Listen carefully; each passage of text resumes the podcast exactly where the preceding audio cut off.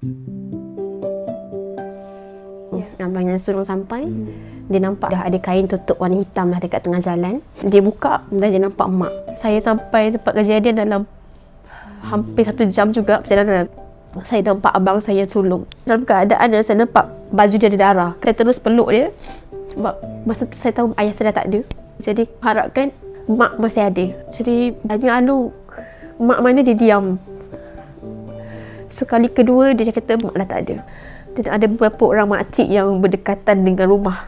Tu dia kata dengan saya, mengucap dek, mengucap. Ha, kalau ikutkan sepanjang tu, saya lima kali pingsan. Diari seorang wanita dibawakan khas oleh Sugar for Your Mind. Kami percaya perkara paling mahal dalam dunia ialah ilmu. Sebab ilmu ialah ibarat cahaya yang akan menerangi kegelapan, menunjukkan jalan yang mungkin kita tak nampak pada waktu ini.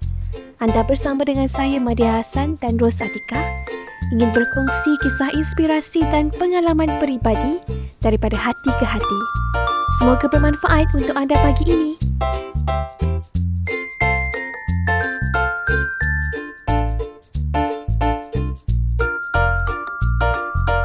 Hai semua, Assalamualaikum.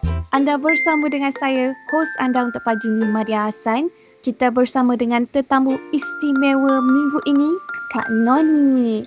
Untuk kita muhasabah satu topik iaitu kehilangan.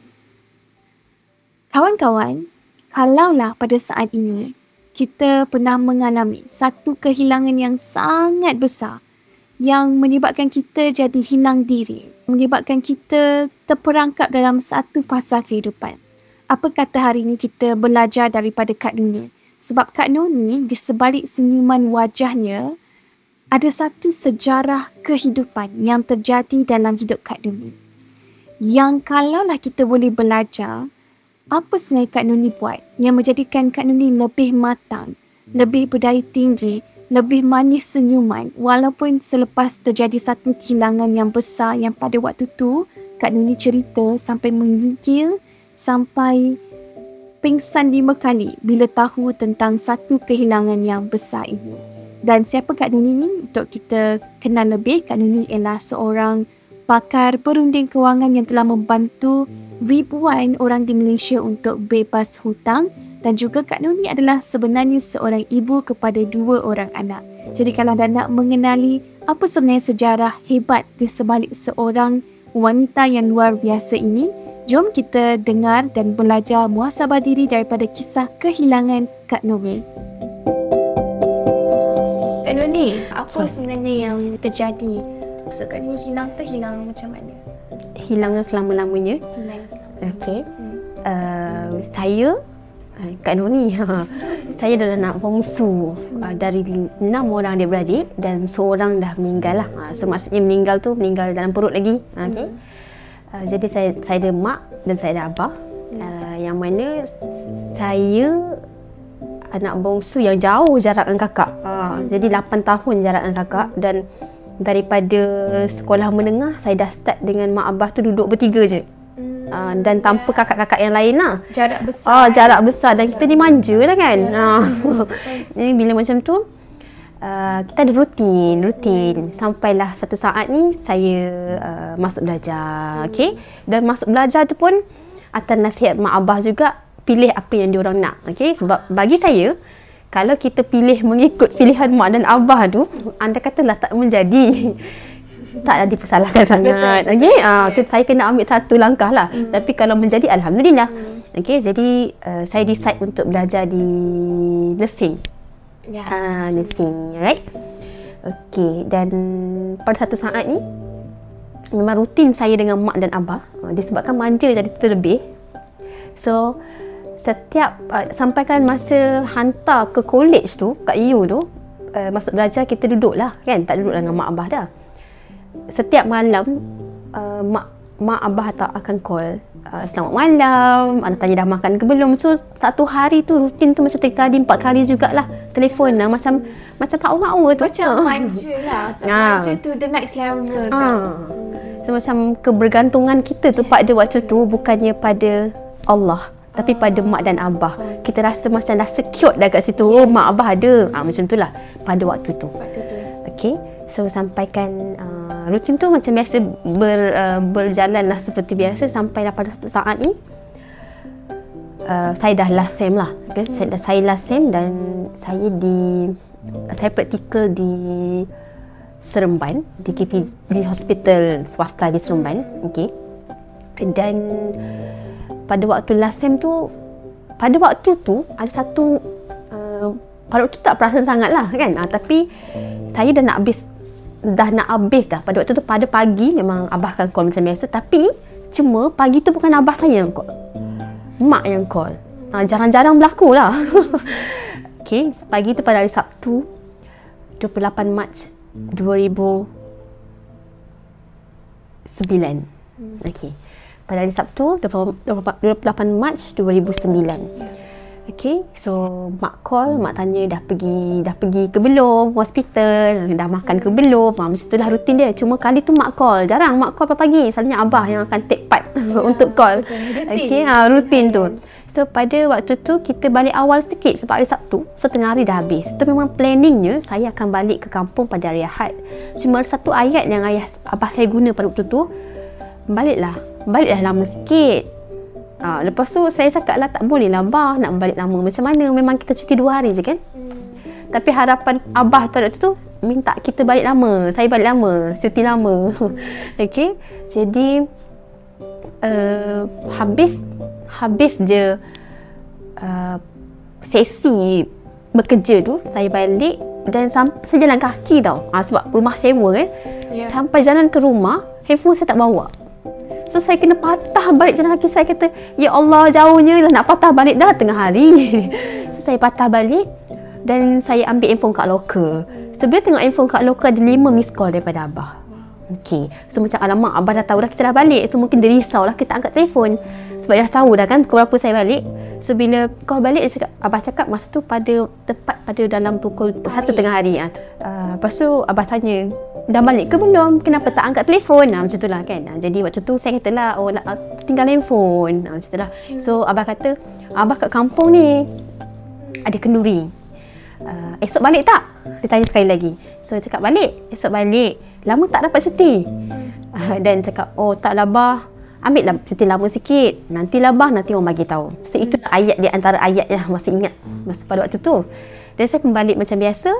Dan abang ipar kakak datang ambil hmm. uh, untuk bawa ke balik Seremban sebab masa tu saya nak balik ke kampung saya Jelebu. Hmm. Uh, okay. Hmm. So pada waktu tu ada kenduri sedikit lah. Hmm. Okay. Dan ketika dah nak sampai, waktu nak sampai dah kat rumah kakak tu, abah call lagi pada dua setengah. Hmm. saya confuse tadi pasal jam. So dua setengah petang. So pukul satu tu call uh-huh. yang nak double confirm. Hmm. And then dapat call yang the second round. Yes, second round call. Dah sampai belum rumah Kak Teh? Uh, dia tanya pula kita dah sampai ke belum. So dua setengah cakap, oh betul-betul dah sampai macam tu. Abah cakap, okey lah. So itulah last conversation sebenarnya. Itu the last conversation. Okay. okay. Uh, dan sam- uh, kat rumah-rumah macam tu, uh, pukul empat setengah, saya dapat call lagi daripada Abah. Tapi bagi saya normal lah. Sebab Abah selalu call pun. Pada waktu tu, masa call tu, uh, ada orang, tapi bukan suara Abah. So dia kata, Assalamualaikum, ni adik ke? So saya kata, uh, betul. Siapa eh? Sebab saya tak cam suara tu bukan suara abah saya kan. Jadi Oh, nombor abah. Ah, nombor abah. Lepas tu dia kata, uh, nama nama nama ayah siapa? Dia tanya saya nama ayah saya siapa. So saya beritahu lah. Lepas tu saya terus cakap, Pak Cik, kenapa eh? Handphone ayah saya tertinggal dekat mana-mana ke? Lepas tu dia kata, uh, boleh tak bagi uh, apa alamat rumah? Dia tanya saya masa tu. So saya bagi tahu alamat. Masa tu saya rasa macam oh agaknya macam pakcik-pakcik kan? Abah-abah kita tertinggal handphone lah kan? Yeah. sebab saya tahu dia kenduri so, saya takut dia tertinggal handphone. Pada tu saya rasa macam dah lepas tu dia diam. So start tu saya rasa macam eh kenapa eh? Macam tertanya-tanya tertanya lah. Jadi saya bagi handphone tu pas pada kakak. So kata kak teh tengoklah handphone ni tak tahulah siapa call Uh, lepas tu Kak Teh ambil phone, Kak Teh bawa pergi belakang dekat dapur. Lepas tu dia keluar je, lepas tu dia nangis. Lepas tu saya pun macam, eh kenapa nangis eh? Uh, masa tu masa tu tertanya jugalah kenapa nangis. Lepas tu Abah Ipah saya kata, uh, jom jom kita gerak balik. Balik ke? Uh, balik balik kampung, balik pasu. Lepas tu kata, nah kenapa? Lepas tu Kak Teh saya kata masa tu, uh, Abah accident. Itu semua je? tu, itu je. ah, abah accident. Tapi semua tu dalam keadaan yang macam tergesa-gesa kan. So saya pun masa tu feeling tak ingat sangat. Tapi yang saya tahu saya masuk kereta tu masuk kereta macam dah tak dah tak okey sangat dah pada waktu tu. So dalam perjalanan balik nak ke sana tu macam tertanya-tanya jugalah. Apa jadi? Accident dengan apa? Naik apa? Sam- naik apa pun saya tak tahu. So sampailah di pertengahan jalan abang saya call yang sulung Alung call. So Alung call uh, dia nangis dia cakap. Saya tak pasti dia cakap apa tapi yang kita orang dengar dia kata abah dah tak ada. Dan pada waktu tu macam mana eh nak cakap ya Madiha? Dia punya perasaan tu uh, menangis dalam hati dan kat luar juga tapi dia satu badan dia rasa macam tak normal lah. Um,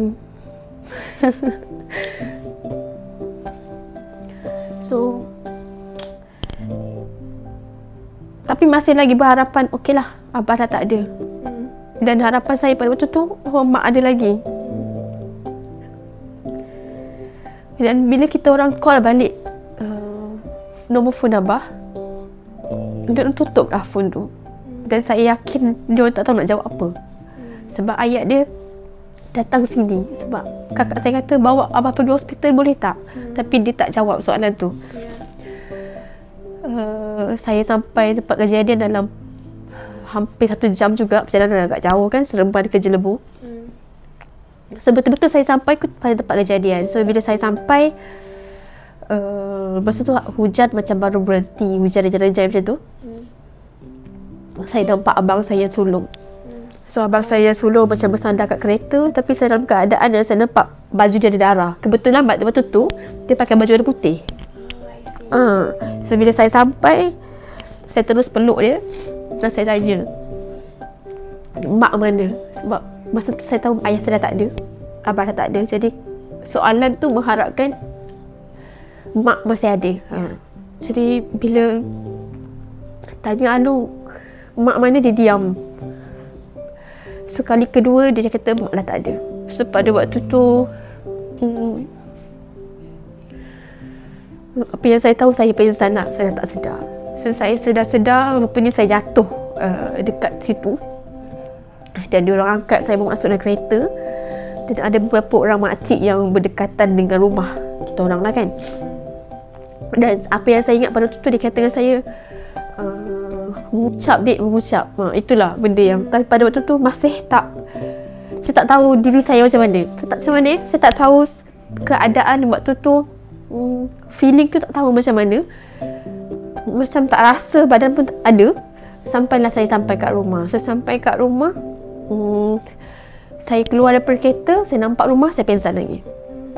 Maksud kalau ikutkan sepanjang tu saya lima kali pingsan dah Lima kali. lima kali pingsan. Jadi uh, disebabkan abah meninggal tu, mak abah meninggal tu dah petang hmm. dan mm, yang menyedihkan keadaan yang sangat teruk sebab pada waktu tu uh, abah bawa motor dan aksiden dengan lori. Ya. Hmm. So macam satu pertembungan lah lori dan kereta kan. So just imagine macam mana kuatnya kan.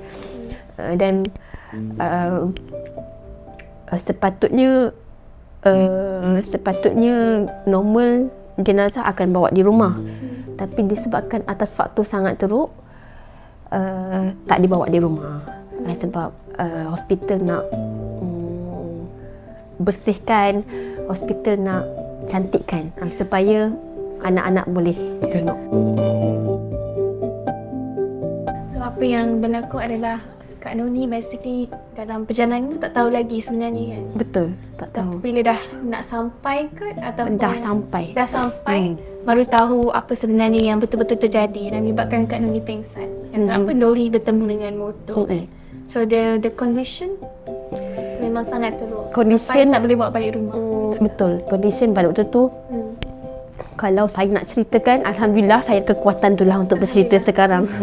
Bukan dululah. So, saya ambil makan tahun juga untuk bercerita balik kan. That- That's the key. Uh, Hmm. Benda-benda yang macam ni dia kadang-kadang masa yang Hmm, membantu kita untuk heal. betul. Dan ya. Hmm. Dan hmm, pada waktu tu masa keadaan tu Hmm. Alung yang sampai dulu. Masa arwah sampai dah jam kan masa Abang- arwah sampai abang abang, yang sulung abang yang sulung sampai dia nampak ada dah ada kain tutup warna hitam lah dekat tengah jalan. Daripada tu dia buka dan dia nampak mak So bila nampak mak Dia dah nangis lah. Dan dalam masa tu Dia pun tak okey juga. So dia kata masa tu Konon dia nak berdiri Nak tanya mana abah dia. Mana abah? Kata mana abah Mana abah? Tapi semua orang macam tenangkan dia Supaya Janganlah kan. Jadi end up ada seorang ni Bagi tahu dia Abah kat bawah lori. Uh, So Abah diseret Dan lori seret Macam agak jauh juga. Hmm. dan keadaan abah tu hmm, sangat teruk. Uh, muka terbelah. Uh, itu kalau nak cerita dari segi uh, memang mengerikan lah kan? Uh, muka terbelah lepas tu uh, badan dengan kaki macam agak berlipat. Ha, itu di antara-antara yang kenapa saya tak kuat tu lah kan? Dan keadaan mak kalau ikutkan muka memang dah tak ada, tak ada rupa dah lah yang very unique lah sebenarnya untuk untuk Kak Nuri dan tak semua orang actually lalui pengalaman tu. So orang takkan boleh faham Hmm. that feeling tu yang menyebabkan Kak Nuri pingsan sampai lima kali. Mhm. Padahal dia mungkin orang yang pernah lalui pengalaman yang similar tapi itu pun tak sama sebab kan ni punya case kan ni memang sangat rapat, sangat manja. Kan tu tak dengan uh, betul tak? Betul sebab Ya. bila kita letak kebang, kebergantungan kita bukannya pada dia kan? Kita berge, letak kebergantungan kita pada orang lain iaitu pada waktu tu saya meletakkan kebergantungan pada mak ayah lah. Jadi kita rasa dunia kita ni ada mak ayah je lah ha, so macam kalau mak ayah tak ada habislah aku. Ha, so itu juga benda kenapa rasa macam mak abah kan macam mana? Dia macam satu perasaan yang yang lain semua dah kahwin. Uh, masa tu saya belajar lagi dan apa kehidupan next untuk uh, saya macam tu lah jadi dia macam dah Ya, maksudnya seolah-olah mak abah tak ada tamat jugalah aku. Ah macam tu lah. Ah. Ah. Nampak waktu Ah, tu. yes, pada waktu tu kita rasa macam oh, kita pun habis lah dan saya pernah bercakap kenapalah saya tak dalam sekali dan sekali pergi kan bagus supaya saya tak melalui fasa keseorangan, fasa sedih yang macam tu kan? Kenapa saya tak sekali dengan mak abah? Kan senang masa itulah keadaan dia Okay, actually merayakan uh, walaupun mungkin ada orang yang mendengar Mhm. yang tidak melalui pengalaman yang sama tapi perasaan kehilangan tu bila Kak Nini cakap kebergantungan rasa macam ini tak nampak dah what's next? So benda tu sebenarnya relatable uh, untuk ramai orang. Walaupun mungkin tahapnya berbeza mungkin pengalaman tu berbeza. So kalau ada pendengar kita yang hari ni kan yang mungkin boleh tersentuh dengan apa yang Kak Nuni share kan Mhm. kita nak tahu juga apa yang sebenarnya Yelah Kak Nuni melalui rasa kehilangan tu Dia macam kehilangan yang bukan biasa-biasa Mhm. Tapi kehilangan yang menampau berapa lama Kak Nuni? kalau ikutkan fasa yang tak tak tak sihat tu saya boleh katakan saya tak sihat lah eh Ah, sebab uh, dia macam makan selera makan tak ada Ah, kita kurus uh, dia rasa macam saya kata dengan Madiha shaking Shaking macam mana yes. uh, Shaking yang menampau. uh, shaking melampau sampai kan nak pegang barang kita rasa lepas tu kebas macam ni kebas shaking ah dia macam Tak pernah lalui Ah tak pernah lalui tapi itulah masa tu fasa saya kan. Ah. Jadi kebas macam tak rasa. Macam ni pegang kita genggam kita rasa kan. Ya. Tapi genggam dia rasa macam dia tak ada. Ah macam itulah. Dia ada Genggam. satu keyword dia panggil numb like, Numb, You okay. cannot feel anything Aha. yeah. Ah macam itulah. Ini tak physical lah Ah, then- You don't feel anything Ah dia gigil tau. Dia macam ni kaki kaki ah okey macam ni kaki kita pijak kita rasa kan. Ah. Tapi ni kaki uh, dia tak rasa. Rasa kaki tu lembik eh, lembik eh. Macam kaki lembik ah kalau orang cakap kaki lembik kan. Ah. So kita pijak kita rasa dan saya tak boleh solat berdiri pun. Memang saya akan Kena duduk. duduk sebab rasa Ah, dia- shaky ah. Memang tak mampu nak berdiri pun sebenarnya Saya masa 3 bulan juga untuk recovery balik dalam keadaan tu lebih okey. Ah, sebab ada banyak perangai-perangai pelik lah kan yang saya buat pada waktu 3 bulan tu macam dah tak normal sebab kakak saya rasakan saya macam gila lah. Ah, Tak normal maksudnya macam mana? Hmm, salah satu tak tidur malam. tak tidur berhari-hari. Ah, Dia macam fikir banyak sangat. Ah, so mata sampai dah bengkak-bengkak macam um, macam tak menerima takdir lah kan. So macam terlampau um, terlampau menangisi kan. Ha, Dia dia fikir apa waktu tu kalau Kak Noni boleh macam terfikir balik apa sebenarnya Kak Noni fikir sebab saya rasa macam mesti ramai orang sebenarnya boleh pernah lalui tau Kak Noni but maybe skala yang berbeza pengalaman yang berbeza. Fikir pada waktu tu uh, kalaulah boleh kita bersama semula kan dengan mak abah itu pertamalah. itu yang Kak Noni Uh, nak uh, kita waktu tu saya nak yang itulah. Dan Hmm.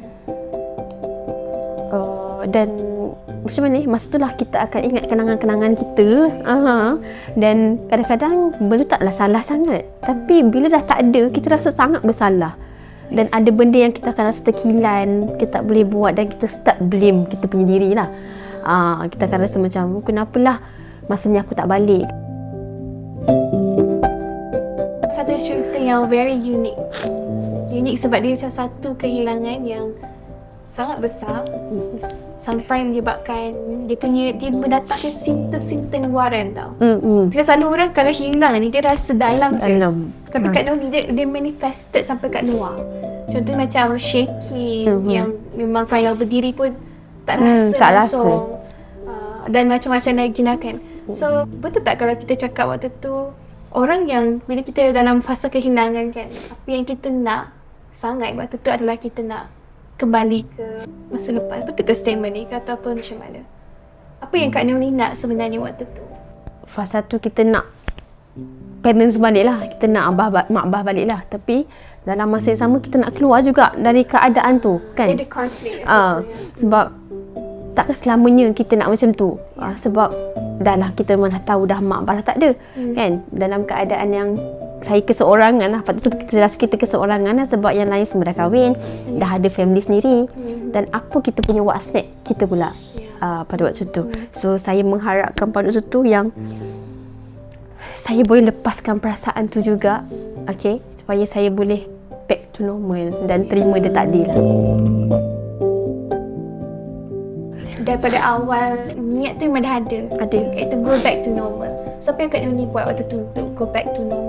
Internally apa yang Kak buat? Internally, uh, kita orang pernah ada satu uh, time ni, uh, kita orang gathering lima orang. Oh, adik-beradik. Ah, uh, lima orang dan kita orang pegang tangan. Ah, nice. so pegang tangan dan kita macam nak menguatkan satu sama lain lah. Ah, dan terutamanya orang kata-kata dia orang juga yang uh, ada di antara yang macam adik kuat lah uh, sebab kita orang pun dah tak kuat dah.